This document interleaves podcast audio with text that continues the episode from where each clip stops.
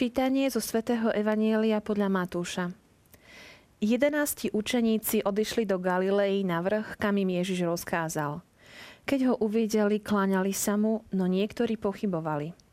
Ježiš pristúpil k ním a povedal im, Daná mi je všetka moc na nebi i na zemi. Chodte teda, učte všetky národy a krstite ich v mene Otca i Syna i Ducha Svetého a naučte ich zachovávať všetko, čo som vám prikázal – a hľa, ja som s vami po všetky dni až do skončenia sveta.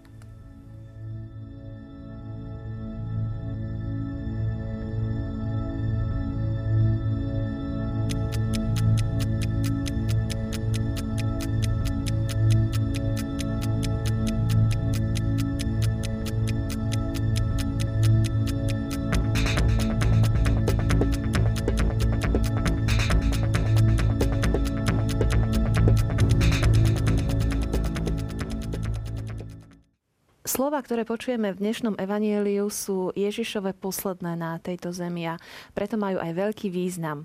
Je to veľké poverenie do misie. Dnes máme Sviatok svätého Cyrila a Metoda a títo dvaja svetci toto Ježišovo poverenie naozaj zobrali vážne. Ja som rada, že mám dnes e, v štúdiu opäť hostia otca Petra Zúbka a o to viac som rada, že je naozaj odborník aj na Cyrila a metoda a určite sa dozvieme veľmi zaujímavé veci aj v dnešnej relácii. Srdečne vítajte. Ďakujem pekne. Skôr ako sa pozrieme na Cyrila a metoda, Poďme do tejto udalosti, do tejto situácie, keď Ježiš dáva toto veľké poverenie svojim učeníkom. Je to naozaj poverenie do misie, Cyrila Metod sú naši vierozvestovia, naši prví, najvýznamnejší svedci, dokonca spolupatroni Európy. A tak ako my máme ich, tak každý národ má svojho apoštola. A ten termín apoštol vlastne vychádza z tohoto biblického poslania, o ktorom sme počuli aj v dnešnom Matúšovom evanieliu. Kristus si zoberie svojich jedenástich a pozýva ich do Galilei. Tí apoštoli sú jedenácti, nie sú dvanácti. Chýba tam ten jeden, ktorý zlyhal. Chýba tam ten, ktorý tam ešte nie je doplnený. Nečítame tu o tom, že by Kristus išiel s nimi. On je už z mŕtvych stalý, on sa im až tam zjavil. Tak im prikázal, poďte do Galilei. Kristus mal veľmi rád vrchy. Treba to rozumieť v tom zmysle, že nielen, že fyzicky na ne vystúpil, ale že na tom vrchu sa aj modlil a spájal sa so svojím otcom. A k tomu učil aj svojich učeníkov. V tomto evaníliu to nie je jasné, že Kristovo poslanie končí, alebo že Kristus potom odchádza na nebesia. Ale z kontextu, e, keď porovnáme toto evanílium s ostatnými synoptikmi, tak nám vychádza, že sú to posledné chvíle Kristovho pobytu na tejto zemi pred jeho na nebostúpením. A my vieme z našej ľudskej skúsenosti, že ten posledný odkaz človeka na tomto svete je nazývaný nielen poslednou vôľou, ale že sa táto posledná vôľa aj rešpektuje ako to najsvetejšie, čo nám ten človek zanecháva. Čo nám teda Kristus hovorí na konci? Počuli sme. Chodte, učte všetky národy a krstite ich. Naučte ich zachovávať všetko, čo som vám ja prikázal. A takto sa to aj deje. Apoštoli sa rozchádzajú do celého sveta. Veľmi málo poznáme to historické pôsobenie tých 11 alebo aj tých ostatných apoštolov a ich spolupracovníkov z toho prvého storočia. To, čo máme vo Svetom písme, máme zachytené okolo apoštola Pavla, okolo apoštola Petra. To ostatné, čo vieme o iných učeníkoch, to sú tradície, ktoré určite majú nejaké reálne jadro, ale sú to len tradície. Nie sú to, alebo nemusia to byť historicky presné skutočnosti. Ale keď prejdeme stáročiami a pozeráme, ako mnohí veľkí misionári a svedci naplňali Božie slovo, tak keď prišli k tomuto miestu, ktoré sme dnes čítali, tak tieto slova naplnili do dôsledku.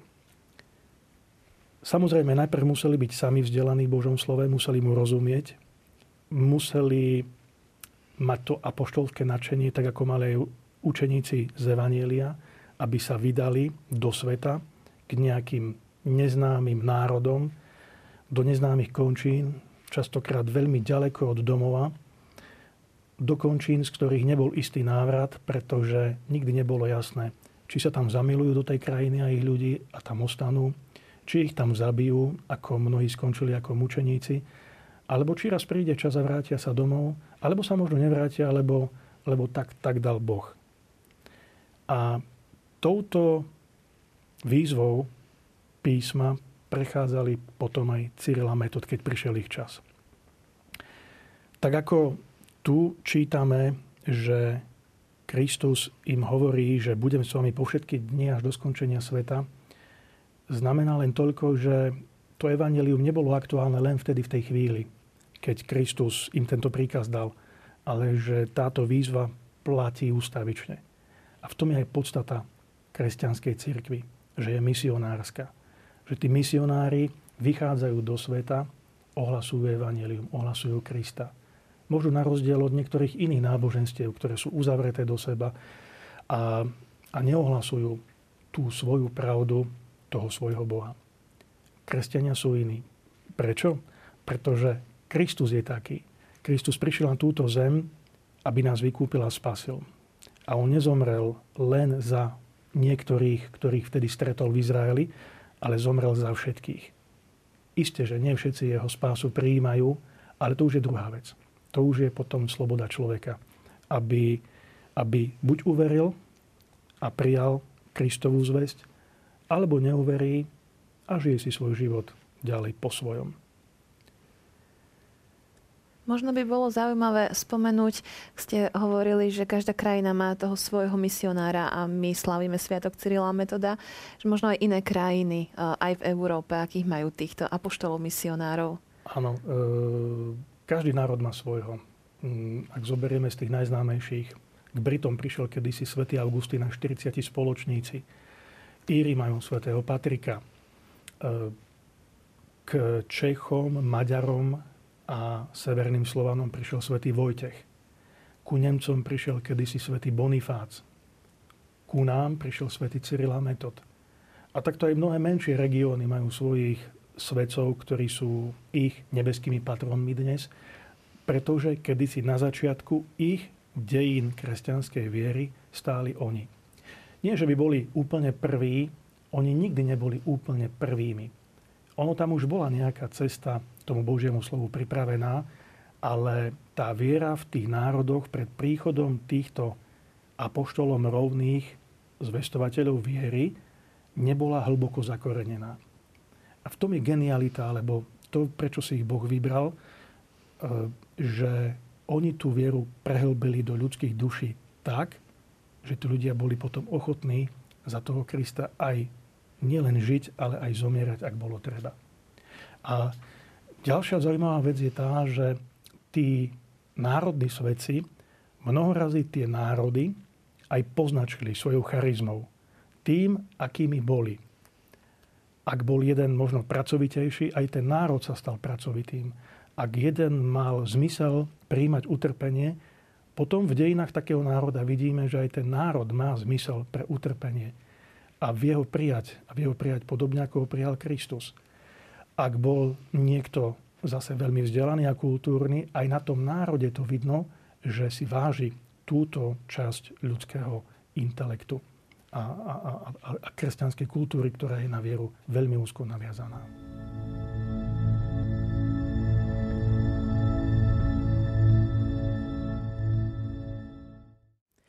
Ako som povedala v úvode, že to poverenie, ktoré Ježiš dal učeníkom slovami daná mi je všetka moc na nebi i na zemi. Choďte teda, učte všetky národy, krstite ich v mene Otca i Syna i Ducha Svetého a naučte ich zachovávať všetko, čo som vám prikázal.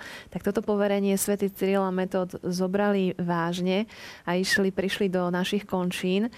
Poznáme ten príbeh, ale možno nepoznáme ich život pred tým, ako prišli na naše územie. Povedzme si nejaké zaujímavosti o tom. Ak to zhrnieme do kocky, úplne jednoduchý dej. Sú to dvaja súrodenci, Metod je starší, Cyril je mladší, je tam rozdiel, tuším asi 14 rokov alebo 15. E, jeden i druhý túžili po mnízkom živote, po zasvetenom živote. Vieme, že Metod aj bol v kláštore. I to meno Metod nie je jeho civilné meno, je to reholné meno. Predpokladáme, že jeho civilné meno bolo Michal. A títo dvaja boli už na misiách predtým, než prišli k nám na Veľkú Moravu, pretože tak sa naskytla príležitosť, že Chazari bol národ na severe e, Čierneho mora, na juhu dnešného Ruska, tiež rozmýšľali, akú vieru príjmu a núkala sa im trojaká možnosť. Viera kresťanská, viera židovská a viera mohamedánska. A práve Cyril v tej debate e, pred Chazármi úspel a presvedčil všetkých, že tá kresťanská je najlepšia, najvznešenejšia. Že Kristus je ten pravý Boh, ktorý tým Chazarom môže povedať čosi. Ale napriek tomu Chazari potom prijali e, iné vierovýznanie. Takže mali už misionárskú skúsenosť a mali mnoho skúseností, ktoré potom dokázali využiť vo svojom živote, e, respektíve v tej svojej misii, ktorá prišla veľmi nečakane, náhle, spontánne, až by sme mohli povedať, že náhodne z Veľkej Moravy. Lenže v dejinách církvy a vôbec v kresťanskom živote náhoda neexistuje. Vždy je to nejaké Božie riadenie. Aj v tomto prípade žiadne náhodné pozvanie, aj keď tak vyznieva z ľudského hľadiska nebolo. Bol to Boží zámer. Dnes s odstupom tisíc ročí môžem povedať, že určite. Vtedy to bola veľká ľudská výzva o tom, či ten človek, konkrétne napríklad Cyril a Metod, pochopia to volanie do misií a prekročia tie mnohé predsudky, ktoré v nich boli. Či tie osobné, či tú túžbu potom ostať doma, pôsobiť na univerzite v Konštantínopole alebo E, uzobrať sa do kláštora niekde na hore Olymp alebo v nejakom inom greckom kláštore. Oni všetky tieto veci zanechávajú, pretože sú si vedomi toho, že toto pozvanie nie je náhoda. Že to pozvanie je nejaký Boží zámer. A tak idú za tým Božím hlasom. Podobne, ako čítame v písme napríklad o Abrahamovi, ktorý bol tiež kedysi povolaný zo svojej domoviny od Tigrisu a Eufratu a ide do krajiny, ktorú povedal Boh, ja ti ukážem a príde do tej krajiny a tam je samý kameň a púšť. A predsa uveril, že toto je jeho zasľúbená zem. A je zasľúbenou zemou jeho potomkov dodnes. Je to Izrael. Podobne títo dvaja solúnsky bratia odchádzajú kam si do neznáma, kam si nad stredný Dunaj, aby ohlasovali Krista. A ak zoberieme vtedajšiu stredovekú spoločnosť, že toto bolo, bolo najvýznamnejšie kresťanské E, prejavenie sa, e, aké mohlo byť, tak e, vidno, že to boli hlboko veriaci ľudia. Ľudia, ktorí mali skutočne blízko k Bohu a ktorí, pre ktorých táto výzva nebola len nejakou frázou, ale jednak veľkým osobným počinom a veľkým prejavom svetosti. A môžeme povedať, že mali isté predpoklady na to prísť na Veľkú Moravu, lebo uh, na mieste, kde oni žili, v Solúne, tak v, to, v tej oblasti žili slovanské kmene. Tu by sme mohli debatovať, či mali tie predpoklady. Otázka je, čo by sa žiadalo od takého misionára, ako si ho vieme predstaviť vo vtedajšej dobe. Pretože títo dvaja, Cyril a Metod, boli na oveľa vyššej úrovni ako tradičný misionár tej doby. Neboli to nejakí dobrodruhovia, ktorí by túžili silou mocou ísť kam si a, a zomierať. Práve naopak, predovšetkým svätý Cyril Konštantín bol mužom knihy. Bol to muž hlboko vzdelaný. Bol to človek, ktorý patril na univerzitu. E, nie do klasickej pastorácie by sme dnes mohli povedať. Bol to človek, ktorý, ktorý mohol dozdávať múdrosť. A predsa aj on príjma tú, túto výzvu. A príjmajú tak, že sa na ňu dokonca pripraví. Vieme, že e, Cyril metod mali istý čas na prípravu a Cyril urobil jeden geniálny ťah. Pýtal sa cisára, ktorý ich tam posielal, cisára Michala, e, či majú Slovania písmo. A keď sa dozvedel, že nemajú, tak im to písmo vymyslel. Vymyslel hlaholiku a tým, že do tohto jazyka týchto Slovanov preložili sväté písmo a pripravili aj mnohé iné knihy, ktoré klasický národ v tej dobe potreboval štátny zákon, e, penitenciál, e, rôzne kázne, rôzne výklady k Svetému písmu, tak ten jazyk kodifikoval. Pretože tým, že dáme niečo na papier, tak musíme ustváliť isté gramatické pravidlá, zvraty a toto urobil svätý Cyril. Ale tento krok bol na druhej strane veľmi neslýchaný, pretože kto to kedy videl do jazyka barbarov prekladať sväté písmo? Lenže na východe tento zvyk existoval. E, pravoslávne cirkvy majú tento zvyk, že e, do jazyka svojich národov, svojich veriacich bežne prekladali a prekladajú sväté písmo. Na západe sa s týmto zvykom stretávame až, až v modernej dobe. A tu, keďže Cyril prichádzajú na územie, ktoré kompetenčne spadalo pod rímsky patriarchát, nie pod konštantínopolský, teda prechádzajú do inej jurisdikcie, e, zavádzajú tu východné zvyky, už aj tým, že to písmo je preložené v reči ľudu a tým pádom ten ľud tomu písmu rozumie. A je čosi iné čítať komu si sveté slova v reči, ktorej rozumie, ako v reči, ktorej nerozumie a potom mu iba opisne prekladať nejaký zmysel alebo význam toho textu. A v tomto bol Konštantín geniálny. Pripravil sa na túto misiu tak, ako len najlepšie intelektuálne vedel a, a takto prichádzajú s knihami pod pazuchami k nám a ohlasujú Krista. Do akého prostredia, do akej atmosféry prichádzajú? Čo tu nachádzajú? Veľká Morava ranostredoveký štát. E, celý problém tej našej krajiny vtedy spočíval v tom, že sme boli pod silným franským vplyvom. A to si uvedoval predovšetkým Rastislav ako knieža tejto krajiny, že e, ak chce byť samostatný a ak sa chce vyrovnať iným národom, tak sa im musí stať rovný predovšetkým po stránke cirkevnej. Že získa cirkevnú nezávislosť, vlastnú cirkevnú provinciu. Pretože tie územia, ktoré tu boli, na tie si narokovali e, bavorskí misionári e, a túto jurisdikciu tu aj patrične vyžadovali a vykonávali.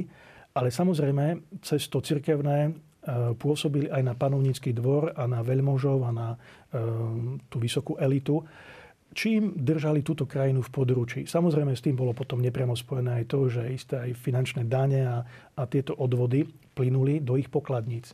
No a Rastislav, ako prezieravý človek, e, sa toho všetkého chcel zbaviť. A chcel byť postavený na roveň či tým bavorským kráľovstvám, alebo akýmkoľvek iným. A na to potreboval biskupa. Aby bol niekto na čele jeho vlastnej provincie. A toto posolstvo pýta od konštantínopolského cisára, pretože v Ríme s tým nepochodil, v Ríme mali iné starosti vtedy. A Michal poslal na Veľkú Moravu Cyrila a Metoda, aby aspoň čiastočne splnili túto úlohu. Pretože my nemáme istotu, že by boli biskupmi. Predpokladá sa, že o Cyrilovi, že možno aj mohol byť biskupom, ale nie sú na to priame dôkazy, iba nepriame. Vieme, že metoda vysvetili až neskôr. A títo misionári spolu so svojimi spolupracovníkmi prebehu rokov urobili to, čo Rastislav žiadal.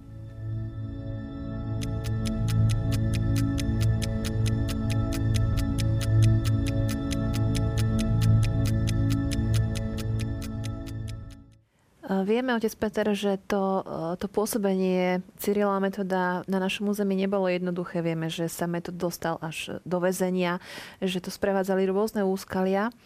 A skúsme si niečo povedať o tom, e, ako toto dielo zarezonovalo v ďalších generáciách ľudí. Uctievali si ich ako svedcov ľudia od začiatku, vracali sa k ním. Treba si uvedomiť niekoľko takých detajlov tej misie. Cyrila Metod priniesli na Veľkú Moravu ostatky svätého Klimenta, tretieho pápeža, tretieho nástupcu svätého Petra a to bol významný rímsky svetec. Takto naučili obyvateľov Veľkej Moravy úcte k pápežovi. My vieme, že keď Metod zomrel, pochovali ho v jeho katedrále pod, pri oltári Bohorodičky. Čiže tu sa šírila mariánska úcta. Ďalšia vec, Cyril zomieral v rozkvetu rokov ako skvelý 40 v Ríme, už sa nevrátil k nám, ale prichádza sa metod. Ten je istý čas vo väzení, zažíva utrpenie. A to utrpenie prežíva tak ako Kristus. Veľmi dôstojne. Nenadáva, nezúfa si. Nádeja sa, že to skončí dobre. A skutočne po istých rokoch väzenia pápež do tejto situácie zasiahol. Metod sa vrátil sem. Šťastlivo dokončil svoje dielo. Aj keď tu mal v nitre Vichinga, ktorý mu robil veľa nepríjemností, predsa len metod svoj život dotiahol šťastne a poženanie do konca. A vieme, že po jeho smrti sa diali divy.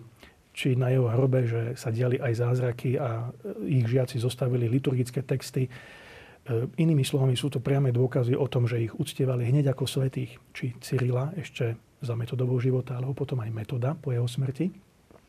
Ale vieme, že tá misia už nemala dlhú životnosť. Väčšina žiakov bola vyhnaná a rozišla sa či do Bulharska, do Číha, alebo aj inám.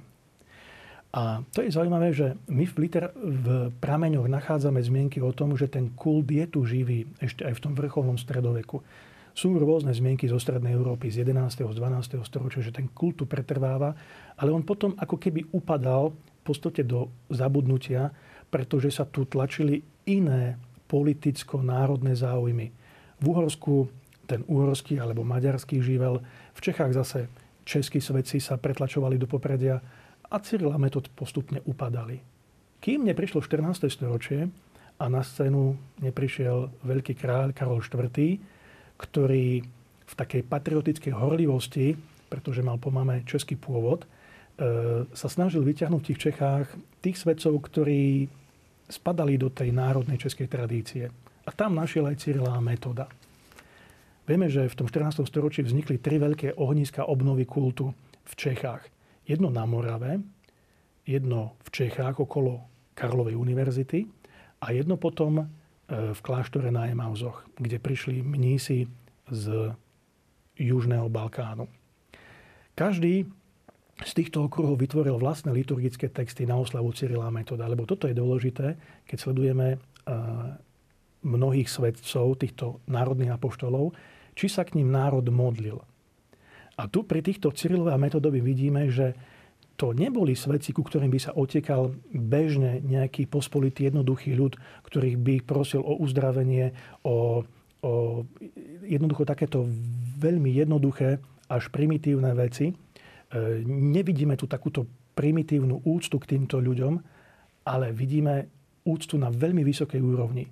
Úctu ako k tým, ktorí sú zakladatelia kultúry, kresťanstva, písomníctva, E, ktorí sú spojení s elitami, so štátnosťou. A vždy tento kult k Cyrilovej metodovi je takýto, takýto veľmi vysoký. Je, je, je, je, ak by sme to mali nejak odschodíkovať, úplne na tom najvyššom schodíku. Je to najvyššia úroveň, akou sa v dejinách môžeme stretávať. A to vyplýva práve z toho, že to boli intelektuáli, ktorí aj tú svoju misiu, ako ju od nich žiadal Kristus, vykonali e, tak, ako najlepšie vedeli. A to sa s nimi akoby tiahlo a tiahne sa to tým ich kultom, tými našimi národnými dejinami až do dnes. Je to, je to top. Sa to tiahne až do dnes a najlepší mostík k nášmu symbolickému predmetu to môže byť.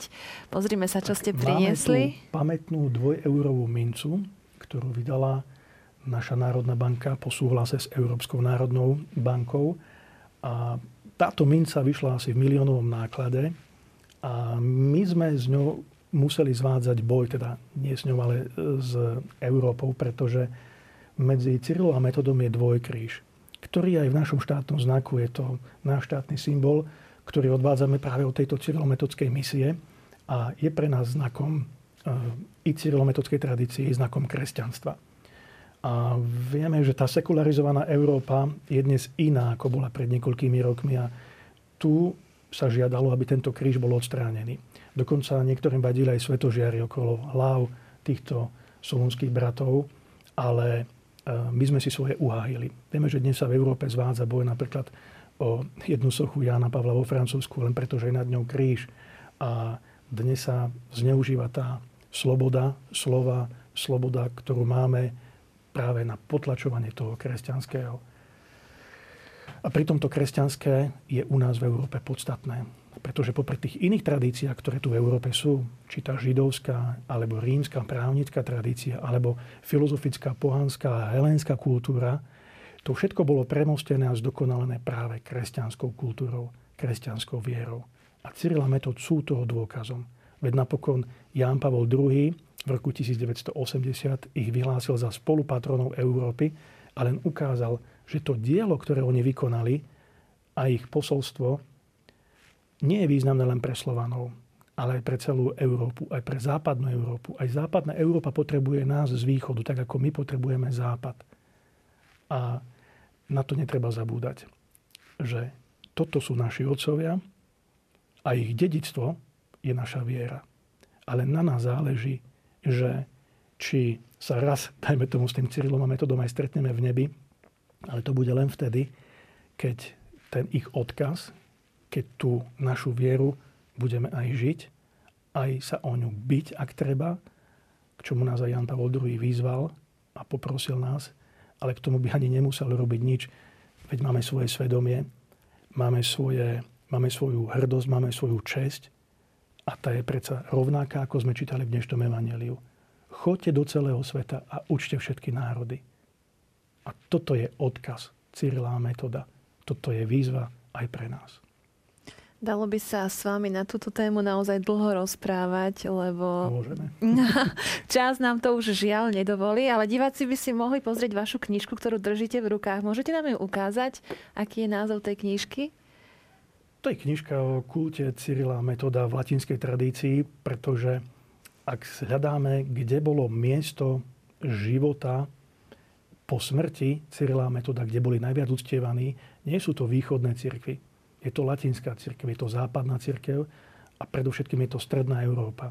Či české krajiny, naše krajiny, Slovenská, alebo polské krajiny. Vďaka tomu dnes je Cyril metod tam, kde je. Tak, drahí televízni diváci, ak by ste naozaj ešte viac chceli vedieť na túto tému aj z pera nášho dnešného hostia, tak si môžete pozrieť túto knižku a ja sa na vás teším na budúce. Dovidenia.